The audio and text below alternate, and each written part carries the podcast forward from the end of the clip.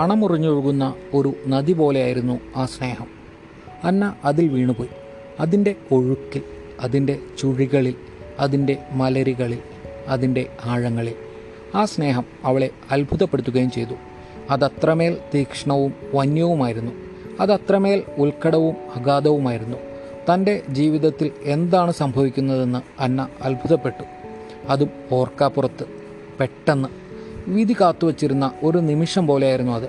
അവളുടെ ഹൃദയത്തിൽ അത്ഭുതകരമായ ഒരു പ്രകാശം പരന്നു. അപ്പോഴും അവൾ ഹൃദയത്തെ ശാസിച്ചു. അരുത് ഇത്ര പെട്ടെന്ന് അതിലങ്ങോട്ട് മുങ്ങിപ്പോകരുത്. അജ്ഞാതമായ ഒരു ഭയവും അവളെ ബാധിച്ചു. ഇതെന്തിന്റെ ആരംഭമാണ്? മനുഷ്യന് അവന്റെ ഭാവി കാണാൻ കഴിയുന്നില്ല. വിധി വായിക്കാൻ കഴിയുന്നില്ല. അതുകൊണ്ട് പൊടുന്നനെ ഒരു വഴിത്തിരിവിലേക്ക് കടക്കുമ്പോൾ മനസ്സ് ആശങ്കകൾ കൊണ്ട് പതറുന്നു. പക്ഷേ ആ സ്നേഹം ഹൃദയത്തിൽ വന്നലയ്ക്കുന്നു. ഒരു പ്രളയവാരുതിയുടെ പ്രക്ഷുബ്ധതയോടെ. എങ്ങനെയായിരുന്നു ആ സ്നേഹത്തിന്റെ ആരംഭം? ഓർത്തു നോക്കുമ്പോൾ അതിന് ഒരാരംഭമില്ല. പൊടുന്നനെ. ഒരു പ്രളയം പോലെ അത് സംഭവിച്ചു. നിശബ്ദമായിട്ട്. ആത്മാവും ആത്മാവും തമ്മിലുള്ള ഒരാകർഷണം അതിന്റെ ലയം ഓർക്കുമ്പോൾ ഒരു സ്വപ്നം പോലെയാണ്. അതിന്റെ യാഥാർത്ഥ്യം ഇപ്പോഴും അജ്ഞാതമായിരിക്കുന്നു. സത്യത്തിൽ അതിന്റെ ഒരു അനുഭവം യാഥാർത്ഥ്യത്തിന്റെ മറുപുറം പോലെയാണ്. എന്താണ് യാഥാർത്ഥ്യത്തിന്റെ മറുപുറം യാഥാർത്ഥ്യമോ സ്വപ്നമോ അതൊന്നുമല്ല. യാഥാർത്ഥ്യത്തിന്റെയും അപ്പുറത്തുള്ള ഒരു തീക്ഷ്ണമായ പരമാർത്ഥം. അത് സ്വപ്നമല്ല. അന്ന തന്റെ സ്നേഹത്തെക്കുറിച്ച് അമ്മയോട് പറഞ്ഞു. അമ്മ എതിർത്തൊന്നും പറഞ്ഞില്ല. ഒരു വാക്ക് പോലും. എതിർത്ത് പറഞ്ഞില്ലെന്ന് മാത്രമല്ല നിന്റെ ഇഷ്ടം അതാണെങ്കിൽ എനിക്കത് സന്തോഷമാണെന്ന് പറയുകയും ചെയ്തു. പക്ഷേ അനിയത്തിക്ക് അത് ഇഷ്ടപ്പെട്ടില്ല. ദസ്തവേസ്കിയെക്കുറിച്ച് അവൾക്ക് പറയാനില്ലാത്ത കുറ്റങ്ങളില്ല. എല്ലാം അന്ന നേരത്തെ കേട്ടിട്ടുള്ളതാണ്. അപസ്മാര രോഗി ദരിദ്രൻ കടക്കാരൻ അസന്മാർഗി പിശാച്ചു ബാധിച്ചവൻ വയസ്സൻ. അത് പറഞ്ഞപ്പോൾ അന്ന എതിർത്തു. ആര് പറഞ്ഞു വയസ്സനെന്ന്? എന്റെ നോട്ടത്തിൽ വയസ്സനല്ല. എന്ന് മാത്രമല്ല ഞാൻ ചെന്നതിൽ പിന്നെ കുറേ കൂടി ചെറുപ്പമായിട്ടുണ്ടെന്ന് തോന്നുകയും ചെയ്യും. അപ്പോൾ അനിയത്തി കളിയാക്കി. എന്നാൽ അങ്ങനെ ചെറുപ്പമായി ചെറുപ്പമായി ഒടുവിൽ ഇപ്പോൾ ഭൂമിയിൽ ജനിച്ചു വീണ കുട്ടിയായിത്തീരും. അപ്പോൾ നിനക്ക് തൊട്ടിലിൽ കിടത്തി പാട്ടും പാടി ഉറക്കാം. അത് ഞാൻ എന്റെ ഇഷ്ടം പോലെ ചെയ്തോളാം എന്ന് പറയാൻ നാവ് ധരിച്ചതാണ് അന്നയ്ക്ക്. മനഃപൂർവം ക്ഷമിച്ചു. ഇങ്ങനെ ഒരു കാര്യത്തിനു വേണ്ടി അനിയത്തിയുമായി വഴക്ക് കൂടുന്നത് ഭംഗിയല്ലെന്ന് തോന്നി. കാർഷിക കോളേജിൽ പഠിക്കുന്ന അനിയൻ എതിർപ്പും കാണിച്ചില്ല ആനുകൂല്യവും കാണിച്ചില്ല. നിന്റെ ഇഷ്ടം എന്നൊരു ഭാവത്തിൽ അവൻ നിശബ്ദനായി. അവന് ദസ്തവേസ്കിയെ ഇഷ്ടമാണ്. ദസ്തവേസ്കിയുടെ നോവലുകൾ വായിക്കും. അത് ആസ്വദിക്കാനും അവന് കഴിയും. അവൻ ഒരിക്കൽ ദസ്തവേസ്കിയുടെ ഇരട്ടകൾ വായിച്ച് അതിനെക്കുറിച്ച് വളരെ രസകരമായി സംസാരിച്ചു. അതിലെ ആ ഗോൾ യാദ്കിനെ ജീവിതത്തിൽ മറക്കാനൊക്കുകയില്ലെന്ന് അവൻ പറഞ്ഞു. അന്ന് രാത്രി അന്ന ഉറങ്ങിയില്ല. പിറ്റേന്ന് ഇളം വെയിൽ തിളങ്ങുന്ന ഒരു പ്രഭാതം. ബോൾഷെ ബോൾഷെ ഒക്ടൻസ്കോയ സെമിത്തേരിയിൽ പിതാവിന്റെ ശവകുടീരത്തിനുമേൽ പൂക്കൾ വച്ച് അതിന്റെ മുന്നിൽ മുട്ടുകുത്തി നിന്ന് അന്ന പ്രാർത്ഥിച്ചു. ഞാൻ ദസ്തവേസ്കിയെ സ്നേഹിക്കുന്നു. ആകെ തകർന്ന ഒരു മനുഷ്യൻ. വിഭജിക്കപ്പെട്ട ആത്മാവെന്നാണ് അദ്ദേഹം പറയുന്നത്. ആർക്കും വേണ്ടാതെ ആരും സ്നേഹിക്കാനില്ലാതെ ചെളിക്കുണ്ടിൽ വീണുപോയ ഒരാൾ. ഞാനതെല്ലാം അറിഞ്ഞുകൊണ്ടാണ്. എന്ന് വച്ച് ഞാൻ മനഃപൂർവം സ്നേഹിച്ചതാണെന്നല്ല ഇത് ദൈവഹിതം പോലെ സംഭവിച്ചതാണ്. എനിക്കറിയാം ആ മനുഷ്യൻ നന്മയും വിശുദ്ധിയും ഉള്ള ആളാണെന്ന്. മുമ്പൊരിക്കൽ പിതാവ് പറഞ്ഞതാണ് ഞാൻ ഓർക്കുന്നത്. ഹൃദയത്തിനുമേൽ ദൈവത്തിന്റെ കയ്യൊപ്പുള്ള ഒരാൾ. എനിക്കെന്താണ് സംഭവിക്കാനിരിക്കുന്നതെന്ന് ദൈവത്തിന് മാത്രമറിയാം അതെന്തായാലും ഞാൻ സങ്കടപ്പെടുകയില്ല. എല്ലാം ദൈവത്തിന്റെ കൈകളിൽ ഏൽപ്പിച്ചിട്ടാണ് ഞാൻ ആ സ്നേഹത്തിന് മുന്നിൽ എന്നെ സമർപ്പിക്കുന്നത്. ദൈവം എപ്പോഴും ഞങ്ങളുടെ ജീവിതത്തിന് കാവൽ ഉണ്ടായിരിക്കുമെന്നാണ് ഞാൻ വിശ്വസിക്കുന്നത്. ഞാൻ ചെയ്യുന്നത് തെറ്റാണോ എന്ന് എനിക്കറിയില്ല. ഞാൻ അങ്ങനെയല്ല കരുതുന്നത്. ദൈവം ഞങ്ങളെ കൂട്ടിച്ചേർത്തു എന്നാണ് ഞാൻ വിശ്വസിക്കുന്നത്. അല്ലെങ്കിൽ ഇതിങ്ങനെ സംഭവിക്കാൻ യാതൊരു സാധ്യതയുമില്ല. പിതാവ് എന്നെ അനുഗ്രഹിക്കണം. അന്ന പിന്നെയും കുറേ നേരം കൂടി പിതാവിന്റെ ശവകുടീരത്തിനു മുന്നിൽ കണ്ണുകളടച്ച് മുട്ടിന്മേൽ നിന്നു. തിരുഹൃദയപ്പൂവിന്റെയും മരച്ചില്ലകളുടെയും നിശബ്ദതയുമായി അവളുടെ പ്രാർത്ഥനയുടെ നിശബ്ദത ഇടകലർന്നു. ദൈവികമായ ഒരു നിമിഷം പോലെയായിരുന്നു അത്. പിന്നെ അവൾ കുരിശു വരച്ചു. പിതാവിന്റെ ശവകുടീരത്തിനുമേൽ ചുംബിച്ചു. പതുക്കെ എഴുന്നേറ്റ് മരിച്ചു ശവക്കല്ലറകളിൽ ഉറങ്ങുന്നവരെ തന്റെ കാലൊച്ചകൾ കൊണ്ട് ഉണർത്താതെ പതുക്കെ പുറത്തേക്ക് നടന്നു. അവൾ ഇറങ്ങി വരുമ്പോൾ ദസ്തവേസ്കി സെമിത്തേരിയുടെ അകത്തേക്കുള്ള പടിവാതിലിനരികിൽ നിൽക്കുകയായിരുന്നു. എന്തെന്നില്ലാത്ത ഒരു പ്രശാന്തത അപ്പോൾ ആ മുഖത്ത് അവൾ കണ്ടു. അതീന്ദ്രിയമായ ആത്മീയതയുടെ ഓർമ്മകൾ ഉണർത്തുന്ന ഒന്നായിരുന്നു അത്. ഒരു നിമിഷം അവർ അന്യോന്യം നോക്കി നിന്നു. പിന്നെ നിശബ്ദം പുറത്തേക്ക് നടന്നു. അങ്ങനെ നടക്കുമ്പോൾ ദസ്തവേസ്കി ചോദിച്ചു അന്നയ്ക്ക് എന്തെങ്കിലും അബദ്ധം പിണഞ്ഞെന്ന തോന്നലുണ്ടോ? ഞാൻ അർത്ഥമാക്കുന്നത് എന്റെ സ്നേഹത്തെയാണ്. എന്റെ സ്നേഹമോ? അവൾ എതിർത്തു. അതെന്താ അങ്ങനെ പറഞ്ഞത്? ആദ്യം ഞാനല്ലേ എന്റെ സ്നേഹമെന്ന് ഏറ്റു പറഞ്ഞത് എന്തെങ്കിലും അബദ്ധം പിണഞ്ഞെന്നുള്ള തോന്നലൊന്നും എനിക്കില്ല. ഞാൻ എന്റെ പിതാവിന്റെ ശവക്കല്ലറക്കരികിൽ ഞാൻ ചെയ്ത കുറ്റത്തിന് മാപ്പ് ചോദിക്കാൻ പോയതാണെന്നാണോ വിചാരം? അല്ല ഞാൻ അപേക്ഷിച്ചത് എന്നെ അനുഗ്രഹിക്കാനാണ് ദസ്തവസ്കി പറഞ്ഞു. ഇനി മറ്റുള്ളവർ എന്തൊക്കെ പറയുമെന്ന് എനിക്കറിയില്ല. അല്ലെങ്കിൽ തന്നെ ഞാൻ ഒരറു വഷളനാണെന്നാണ് കേൾവി. ഇതും കൂടിയാകുമ്പോൾ അവൾ ചോദിച്ചു. ഇതും കൂടിയാകുമ്പോൾ? എന്താ ഉദ്ദേശിച്ചത്? ഞാൻ ചോദിക്കട്ടെ എന്തിനാ ലോകത്തിന്റെ മുമ്പിൽ ഇങ്ങനെ ഒരു കുറ്റവാളിയെപ്പോലെ നിൽക്കുന്നത്? ഞാൻ എന്ത് കുറ്റം ചെയ്തെന്ന് എനിക്ക് അറിഞ്ഞുകൂടാ എങ്കിലും ഞാൻ തന്നെ കുറ്റക്കാരൻ സംശയമില്ല. അതിപ്പോൾ ഈ സ്നേഹത്തിന്റെ കാര്യത്തിൽ മാത്രമല്ല എന്റെ ജീവിതം തന്നെ ഒരു വലിയ കുറ്റം പോലെയാണ്. എന്തിനിങ്ങനെ ആവശ്യമില്ലാതെ ഓരോന്ന് ചിന്തിച്ച് മനസ്സ് വിഷമിപ്പിക്കുന്നു? എനിക്കൊരു സമാധാനമുണ്ട്. എന്റെ ജീവിതം മറ്റുള്ളവർ കരുതും പോലെ ഒരു കുറ്റമാണെങ്കിൽ അത് ചെയ്തത് ദൈവവും ഞാനും കൂടിയാണ്.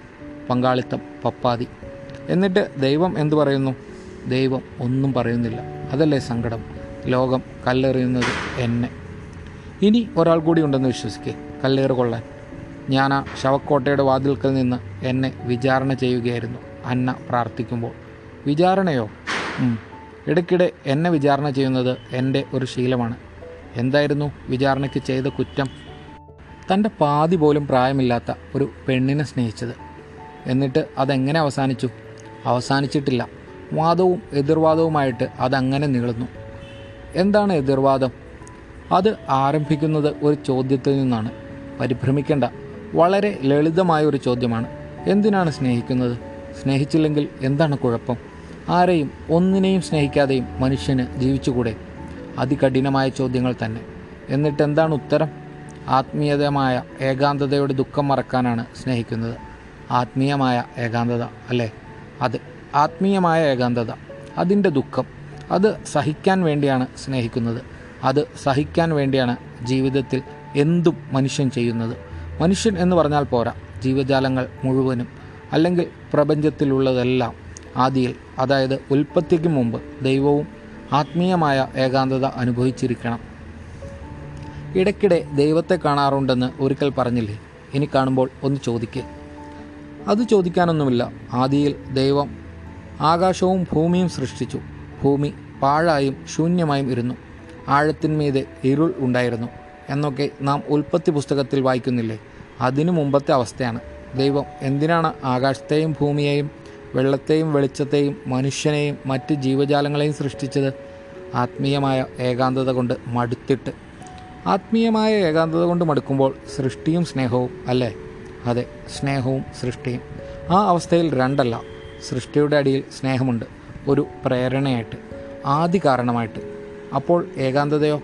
അത് നേരത്തെ ഉണ്ടല്ലോ ആദിയിൽ തന്നെ പൊതിഞ്ഞു നിൽക്കുന്ന ഒരു മഹാശൂന്യതയുടെ മധ്യത്തിൽ ആദ്യം ഉളവാകുന്നത് ഏകാന്തതയല്ലാതെ മറ്റെന്താണ്? അപ്പോഴേക്കും അവർ സ്മോൾണി മൊണാസ്റ്റിക്കടുത്തെത്തി. അന്ന അതിനുള്ളിൽ കയറി പ്രാർത്ഥിച്ചു. ദസ്തവേസ്കി പുറത്തൊരിടത്ത് ഒരു തണൽ മരത്തിന്റെ ചുവട്ടിൽ കാത്തുനിന്നു അന്ന വിളിച്ചതാണ് അൾത്താരക്കരികിൽ ചെന്നു നിന്ന് പ്രാർത്ഥിക്കാൻ. ദസ്തവേസ്കി ഒഴിഞ്ഞു മാറി. പ്രാർത്ഥിക്കുമ്പോൾ താൻ തനിച്ചേ പാടുള്ളൂ. ഒരു കൂട്ടപ്രാർത്ഥനയിൽ തനിക്ക് യാതൊരു ഏകാഗ്രതയും കിട്ടുകയില്ല. അല്ലെങ്കിൽ തന്നെ അങ്ങനെ കൃത്യമായി പള്ളിയിൽ പോയി പ്രാർത്ഥിക്കുന്ന ശീലമില്ല. പ്രാർത്ഥനയൊക്കെ സ്വന്തം ഹൃദയത്തിൽ തന്നെയാണ്. അല്ലെങ്കിൽ പള്ളിയിൽ ചെല്ലുമ്പോൾ അവിടെ ആരുമുണ്ടാകരുത്. പുരോഹിതൻ പോലും. ദൈവത്തിനും തനിക്കുമിടയിൽ മറ്റൊരാളുടെ സാന്നിധ്യം എന്തോ ഒരു പ്രയാസമുണ്ടാക്കും. പ്രാർത്ഥന കഴിഞ്ഞിറങ്ങി വന്നപ്പോൾ അന്ന ചോദിച്ചു എന്താ പ്രാർത്ഥിക്കാൻ വരാതിരുന്നത്? ദസ്തവേസ്കി പറഞ്ഞു ഏയ് ഒന്നും കൊണ്ടല്ല. ഞാനങ്ങനെ കൃത്യനിഷ്ഠയോടെ പള്ളിയിൽ പോകുകയോ പ്രാർത്ഥിക്കുകയോ ചെയ്യാറില്ല. അപ്പോൾ ഇന്നാളൊരു ദിവസം വിശുദ്ധ മാതാവിന്റെ പള്ളിയിൽ പോയെന്ന് പറഞ്ഞതോ? അന്നേരം അങ്ങനെ തോന്നി. അവിടെ അത്ര മനോഹരമായ ഒരു ശില്പമുണ്ട്. വളരെ കാലമായിട്ടുള്ള ഒരാഗ്രഹമായിരുന്നു അതൊന്ന് കാണണമെന്ന്. അതോ പ്രാർത്ഥനയിൽ വിശ്വാസമില്ലാഞ്ഞിട്ടോ? ചിലപ്പോൾ പ്രാർത്ഥിക്കാൻ തോന്നും ചിലപ്പോൾ തോന്നും ഇതിനൊന്നും ഒരർത്ഥവുമില്ലെന്ന്. സ്വന്തം ഹൃദയം തന്നെയാണ് പ്രധാനം. ആ പള്ളിയിൽ ചെകുത്താനെ വാഴിക്കുന്നവർ ഞായറാഴ്ചകളിൽ പള്ളിയിൽ പോയിട്ടെന്താ? പ്രാർത്ഥിച്ചിട്ടെന്താ? ദൈവത്തിന് ഈ കള്ളത്തരം മനസ്സിലാവുകയില്ലെന്ന് വിചാരിച്ചാണോ? ഇതൊക്കെ പറഞ്ഞാലും ഒരാശയമെന്ന നിലയിൽ പ്രാർത്ഥന എനിക്കിഷ്ടമാണ്. അങ്ങനെ വർത്തമാനം പറഞ്ഞു നടന്ന് അവർ ഒരാശ്രമത്തിനരികിൽ ചെന്നു. അന്ന പറഞ്ഞു എനിക്ക് ആശ്രമത്തിലൊന്ന് കയറണം. പ്രാർത്ഥിച്ചതൊന്ന് പോരെ എന്ന അർത്ഥത്തിൽ ദസ്തവേസ്കി ചോദിച്ചു. അവിടെ എന്താ? ഫാദർ ഫിലിപ്പ് സ്പെരാൻസ്കിയെ ഒന്ന് കാണാൻ ഞങ്ങളുടെ പുരോഹിതനാണ്. എനിക്ക് അദ്ദേഹം വെറും ഒരു പുരോഹിതൻ മാത്രമല്ല. പിന്നെ ബന്ധു ഉപദേഷ്ടാവ് അഭ്യുദയകാംക്ഷി ആർക്കായാലും വേണ്ടേ അങ്ങനെ ഒരാൾ? ഉണ്ടാവുന്നത് നല്ലതായിരിക്കും. എനിക്ക് അത്രേ അറിയാവൂ. വരൂ നമുക്ക് രണ്ടു പേർക്കും കൂടി അദ്ദേഹത്തെ ചെന്ന് കാണാം. എന്താ? അത് വേണ്ട. അന്ന തനിയെ പോയാൽ മതി. അതാണ് നല്ലത്. അതെന്താ? തർക്കിക്കാനൊന്നും നിൽക്കണ്ട. അന്ന ചെന്നു കണ്ടിട്ട് വരൂ. ഞാനിവിടെ നിൽക്കാം. നിർബന്ധിച്ചിട്ട് പ്രയോജനമില്ലെന്ന് അന്നയ്ക്ക് തോന്നി. അന്ന തനിയെ ആശ്രമത്തിനകത്തേക്ക് പോയി. വളരെ പഴക്കം തോന്നിപ്പിക്കുന്ന ഒരാശ്രമമായിരുന്നു അത്. എന്തോ ഒരു ഗാംഭീര്യമുണ്ട്. പക്ഷേ അതല്ല മനസ്സിനെ പെട്ടെന്ന് ആകർഷിക്കുന്നത്. അവിടുത്തെ പ്രശാന്തതയാണ്. ആകെപ്പാടെ നിശബ്ദമായ ഒരു സ്ഥലം. മതിൽക്കെട്ടിനരികിൽ മരങ്ങളിൽ കാറ്റു തട്ടുമ്പോൾ പ്രാർത്ഥന പോലെ എന്തോ ഒന്ന് കേൾക്കുന്നു. അവിടെ കെട്ടിനിൽക്കുന്ന നിശബ്ദതയിൽ നിന്ന്. ആശ്രമത്തിന് പുറത്ത് മരച്ചില്ലകൾക്കിടയിലൂടെ കാണാവുന്ന ആകാശത്തിന്റെ ഭംഗി നോക്കി ദസ്തവേസ്കി നിന്നു. ആശ്രമത്തിനുള്ളിൽ സ്വന്തം മുറിയിൽ ഫാദർ ഫിലിപ്പ് സ്പെറാൻസ്കി എന്തോ വായിച്ചുകൊണ്ടിരിക്കുകയായിരുന്നു. അന്നയെ കണ്ടപ്പോൾ അദ്ദേഹം പുസ്തകം മടക്കി വെച്ച് അവളുടെ അടുത്തേക്ക് ചെന്നു. നീ എന്താ ഇന്ന് ഈ നേരത്ത് വന്നതെന്ന്? അദ്ദേഹം ചോദിച്ചു. ലജ്ജയോടും സങ്കോചത്തോടും കൂടി തന്റെ സ്നേഹത്തെക്കുറിച്ച് അവൾ അവളുടെ ആത്മീയ പിതാവിനോട് പറഞ്ഞു. അദ്ദേഹം ക്ഷമയോടും ശാന്തതയോടും കൂടി എല്ലാം കേട്ടുനിന്നു താൻ സ്നേഹിക്കുന്നത് ദസ്തവേസ്കിയാണെന്നറിയുമ്പോൾ അദ്ദേഹത്തിന് എന്തു തോന്നുമെന്ന് അന്നയ്ക്ക് ആശങ്കയുണ്ടായിരുന്നു. പ്രായവ്യത്യാസത്തിന്റെ കാര്യം കൊണ്ട് മാത്രമല്ല വേറെയും കാരണങ്ങളുണ്ടല്ലോ ധാരാളം. അതൊന്നും അച്ഛന് അറിഞ്ഞുകൂടുന്നു വരുമോ അവൾ അങ്ങനെ സംശയിച്ചും മനസ്സിന്റെ പതർച്ച മറച്ചും നിൽക്കുമ്പോൾ ഫാദർ ഫിലിപ്പ് സ്പെറാൻസ്കി പറഞ്ഞത് ദൈവം നിന്നെ അനുഗ്രഹിക്കട്ടെ എന്നാണ്. ദസ്തവേസ്കി ദസ്തവേസ്കി പുറത്തു നിൽക്കുന്നുണ്ടെന്ന് അന്ന പറഞ്ഞപ്പോൾ അവളുടെ കൂടെ അച്ഛനും പുറത്തേക്ക് ഇറങ്ങിച്ചെന്നു. ദസ്തവേസ്കി അവിടെ ആകാശത്തിന്റെ അനന്തതകളിൽ നോക്കി നിൽക്കുകയായിരുന്നു. ഫാദർ ഫിലിപ്സ് പെറാൻസ്കിയെ കണ്ട് ദസ്തവേസ്കി തല കുനിച്ചു. ധാരാളം കേട്ടിട്ടുണ്ട്. അടുത്തു ചെന്ന് ദസ്തവേസ്കിയുടെ ചുമലിൽ കൈവച്ച് ഫാദർ ഫിലിപ്സ് പെറാൻസ്കി പറഞ്ഞു കാണാൻ സാധിച്ചതിൽ വളരെ സന്തോഷമുണ്ട്. കാര്യങ്ങളൊക്കെ അന്ന പറഞ്ഞു ഞാൻ സന്തോഷിക്കുന്നു. ദൈവം നിങ്ങളെ അനുഗ്രഹിക്കും. ദസ്തവേസ്കി കണ്ണിമയ്ക്കാതെ ഫാദർ ഫിലിപ്പ് സ്പെറാൻസ്കിയെ നോക്കി. ഒരു തൊണ്ണൂറ് വയസ്സെങ്കിലും ആയിട്ടുണ്ടാവുമെന്ന് തോന്നും അച്ഛന്. ചുവന്ന മുഖം സ്നേഹവും കാരുണ്യവും സ്ഫുരിക്കുന്ന കണ്ണുകൾ മഞ്ഞുപോലെ വെളുത്ത വെള്ളത്താടി അലിവുള്ള സ്വരം യഹോവയുടെ മുഖച്ഛായ തോന്നിപ്പിക്കും.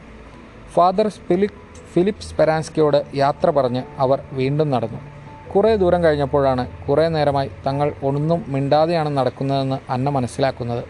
അവൾ ഓരോ തരം ചിന്തകളിലായിരുന്നു. ദസ്തവേസ്കിയോ അവൾ നോക്കുമ്പോൾ അദ്ദേഹം ഇവിടെയെങ്ങുമല്ല. മൗനം കൊണ്ട് മുദ്ര വച്ച മുഖം കണ്ടാൽ അറിയാം മനസ്സ് വേറെങ്ങോ ആണെന്ന്. അന്ന ചോദിച്ചു ഫൈദോർ എന്താണ് ആലോചിക്കുന്നത്? ഓർമ്മകളിൽ നിന്നോ ചിന്തകളിൽ നിന്നോ മനസ്സ് തിരിച്ചെടുത്ത് ദസ്തവെസ്കി അവളുടെ നേരെ നോക്കി. ഈ സ്നേഹത്തെക്കുറിച്ച് ഇപ്പോൾ ആരോടും പറയേണ്ടിയിരുന്നില്ല. അവളുടെ മനസ്സൊന്ന് പിടഞ്ഞു. അതെന്താ? ഒന്നും കൂടി ആലോചിച്ചിട്ട് മതിയായിരുന്നു. ഇനിയും ആലോചിക്കാനോ? അതെ നമ്മൾ രണ്ടുപേരെയും സംബന്ധിച്ച യാഥാർത്ഥ്യങ്ങളെക്കുറിച്ച് ഒരു വീണ്ടു വിചാരത്തിനു ശേഷം. ഇനി എന്ത് വീണ്ടു വിചാരം? ഫയ ഫയദോർ എന്താ പറയുന്നത്? അന്ന പിന്നീട് ദുഃഖിക്കുമോ എന്നാണ് ഞാൻ സംശയിക്കുന്നത്. എന്തിന്? എന്തിനെന്ന് ചോദിച്ചാൽ ഒരു പെൺകുട്ടിയുടെ ജീവിത സങ്കല്പങ്ങൾ എന്നെപ്പോലൊരാളുടെ ജീവിതത്തോട് ചേർത്ത് വയ്ക്കുമ്പോൾ. ചേർത്ത് വയ്ക്കുമ്പോൾ എന്തോ ഒരു ചേർച്ചക്കുറവ്. എന്റെ ദയനീയമായ സാഹചര്യങ്ങൾ ഒരു ദുസ്വപ്നം പോലെയുള്ള എന്റെ ഭൂതകാലം അനിശ്ചിതമായ ഭാവി എന്റെ പ്രായം ഓർത്തു നോക്ക് ഇരുപത്തഞ്ച് വയസ്സിന്റെ വ്യത്യാസം. മറ്റുള്ളവർ എന്തായിരിക്കും വിചാരിക്കുക?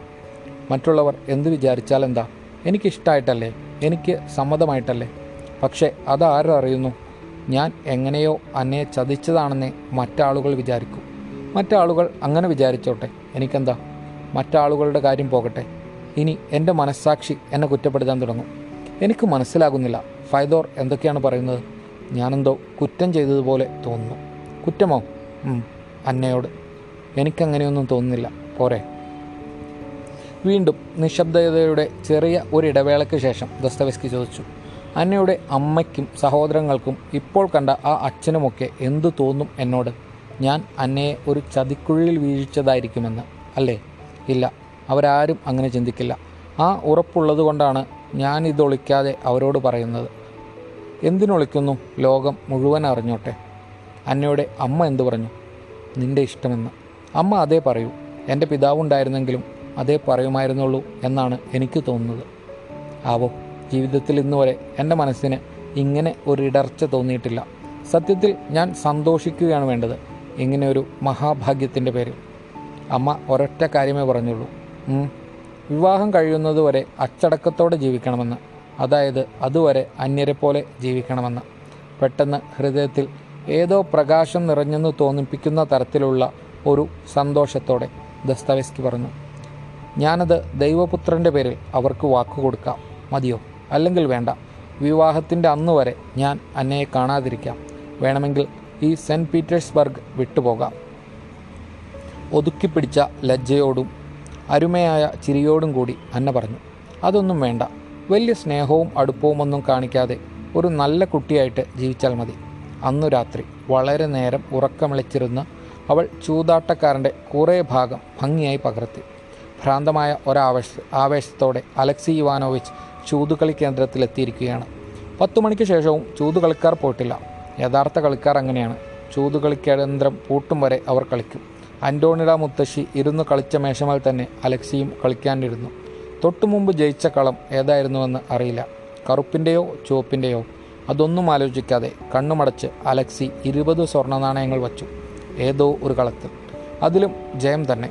ഇപ്പോൾ ആദ്യത്തെ ഇരുപതടക്കം ഇരുന്നൂറ് സ്വർണ നാണയങ്ങൾ അടുത്ത കറക്കത്തിനു വേണ്ടി അത് മുഴുവൻ ചുവപ്പിൽ വെച്ചു. ഭയാനകമായ ഒരു നിമിഷമായിരുന്നു അത്. അവസാനത്തെ ചില്ലിയും വച്ചുള്ള കളിയാണ്. ജീവിതം തൂങ്ങി നിൽക്കുന്നത് ആ കച്ചിത്തിരുമ്പിലായിരുന്നു. ഇന്ന് ഭാഗ്യങ്ങളുടെ ദിവസം തന്നെ. ഇടയ്ക്ക് ചില ചെറിയ തോൽവികൾ ഉണ്ടായെങ്കിലും വലിയ വിജയങ്ങളുടെ കൂട്ടത്തിൽ അത് വിസ്മരിക്കപ്പെട്ടു. കറുപ്പിന്റെയും ചുവപ്പിന്റെയും കളങ്ങളിൽ പണം വാരിയെറിഞ്ഞുള്ള ആ കളി മറ്റുള്ളവരെ അമ്പരിപ്പിച്ചു. അലക്സിയെ രക്ഷിച്ചത് എന്താണെന്ന് അലക്സിക്കറിയില്ല. വലിയ വിജയങ്ങൾ തുടരെ തുടരെ ഫ്രാങ്ക്ഫർട്ടിൽ നിന്ന് വന്ന ഒരു ജൂതൻ ചെവിയിൽ മന്ത്രിച്ചു. മതി ഇനിപ്പോ ദൈവത്തെ ഓർത്ത് ദൈവത്തെ ഓർത്ത്. ഏതോ ഒരു സ്ത്രീയും അത് തന്നെ പറയുന്നു. അത്രയധികം പണമുള്ള ഒരാൾ വലിയ ഒരപകട സാധ്യതയാണ് ധനത്തിന്റെ പുറകെ മരണവുമുണ്ട്. പക്ഷേ തന്നെ ഇന്ന് നയിക്കുന്നത് വിധി തന്നെയാണെന്ന് അലക്സി ഇവാനോവിച്ചിന് തീർച്ചയായി ഭാഗ്യം അയാളെ വിടാതെ നിന്നു. ആ പണം അത്രയും വാരിക്കെട്ടി അലക്സി സത്രത്തിലെത്തുമ്പോൾ അവിടെ അലക്സിയുടെ മുറി പോളിന അലക്സാണ്ട്രോനോവന ഇരിപ്പുണ്ട് അലക്സിയുടെ മെത്തയിൽ ഒരു മെഴുകുതിരിയുടെ വെട്ടത്തിൽ ചൂതു കളിച്ച് കിട്ടിയ പണം അത്രയും അവളുടെ മുമ്പിൽ ചെരിഞ്ഞിട്ടതിനു ശേഷം പിറ്റേന്ന് ഫ്രാങ്ക്ഫർട്ടിൽ ചെന്ന് അവളെ വഞ്ചിച്ച ആ ഫ്രഞ്ചുകാരന്റെ മുഖത്ത് ആ പണം വലിച്ചെറിയാൻ അലക്സി പറഞ്ഞു. അലക്സിക്ക് തന്റെ സ്നേഹം കാണിക്കാൻ കിട്ടിയ ഒരു നിമിഷമായിരുന്നു അത്. പക്ഷേ പോളിന എന്താണ് ചെയ്തത്? അവൾ പറഞ്ഞു ആ ഫ്രഞ്ചുകാരനേക്കാൾ അപ്പുറം ഞാൻ നിങ്ങളെ കരുതിയിട്ടില്ലെന്ന്. പെട്ടെന്ന് അവൾ കരഞ്ഞു. എന്താണ് അവൾക്ക്? ഭ്രാന്തോ അന്നയ്ക്ക് സംശയം തോന്നി.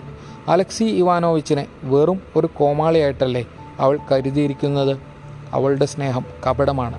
പിറ്റേന്ന് ആ പണം അത്രയും അവൾ അലക്സിയുടെ നേരെ വലിച്ചെറിയുമ്പോൾ സംശയമൊക്കെ തീർന്നു. അവൾക്ക് ഭ്രാന്താണ്.